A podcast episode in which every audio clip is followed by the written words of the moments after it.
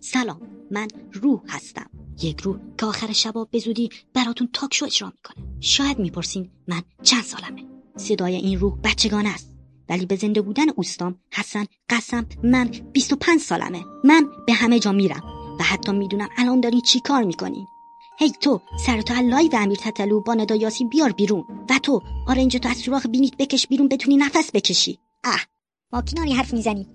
اه سلام پارسا تو اینجا چی کار میکنی اومدم چند تا شراب آسمانی ببرم عزیزم پارسا هم اتاقیمه اونم روحه علت فوتش چیکار میکنی دارم واسه زنده ها برنامه رادیویی ضبط میکنم علت فوت پارسا برخورد با تیر هوایی بود به این صورت که یه تیر هوایی صاف اومد پایین و خورد تو سر پارسا محقق ها قدمت این گلوله رو مربوط به جنگ جهانی اول میدونن همینجا هم آبرومو میبری حقیقت رو نمیشه کتمان کرد خودت چطور مردی علت فوت من در پشت پرده نهفته است یه عده میگن سکته قلبی به علت بیکاری بعد فارغ التحصیلی دانشگاه با معدل الف مهندسی عمران یه عده هم میگن از دست دادن عشقم به خاطر جیب خالی میگن با خوردن غذای سمی به زندگیم خاتمه دادم در هر دو حالت یه جای کار میلنگه اونم فشار آب تو شلنگه که باعث شد سر ته این موضوع عرق ریز رو ببندم اسم تو بگم نه فعلا دارم هیجان میدم آها مثل پایان باز این آغاز بازه خب رو شرابا رو ندیدی واسه چی میخوای واسه ضد عفونی که کرونا نگیریم بمیریم ما که مردیم ابله آه آره یادم رفته بود شراب آسمانی میخوام با بچه ها خیلی خوب ادامه نده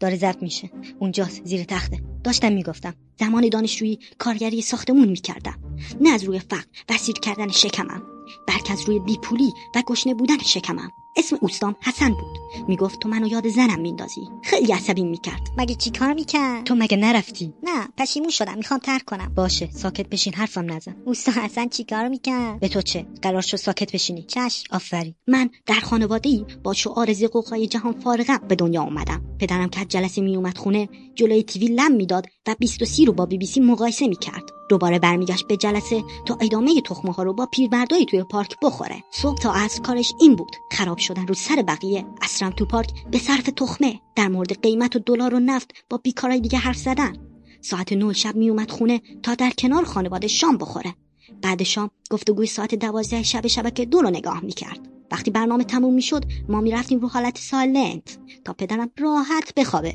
خرید مواد اولیه اجازه چیه پدرت رفته سر کار جدی چه کاری مسئول شده انباردار تو از کجا میدونی دیگه روحای پشت پرده خبر میدن خیلی خوب خرید مواد اولیه شام ناهار صبحانه و مایحتاج خانه و پوشاک با من بود آشپزیشم با زم من بود داداشم بیکار نبود بعد من تنها کسی که تو خونه شاغله بردیاست یس yes. چه مرکته او ساری باز گفتی ببخشید خب بردیا شاغل ادامش بردیا فروشنده است مصرف کننده هم هست به خوابالوهای محل یه تیکه کوچیک از کیسه زباله رو میکند و میداد بهشون در عوضش مبلغ هنگفتی دریافت میکرد بردیا 20 سال داره اما چون زیاد کار میکنه سی سی و پنج میزنه ما تو خانوادهمون تقسیم وظایف کردیم به این صورت که خرید با من مصرف با اونا اونا شامل برادر پدر خواهر مادر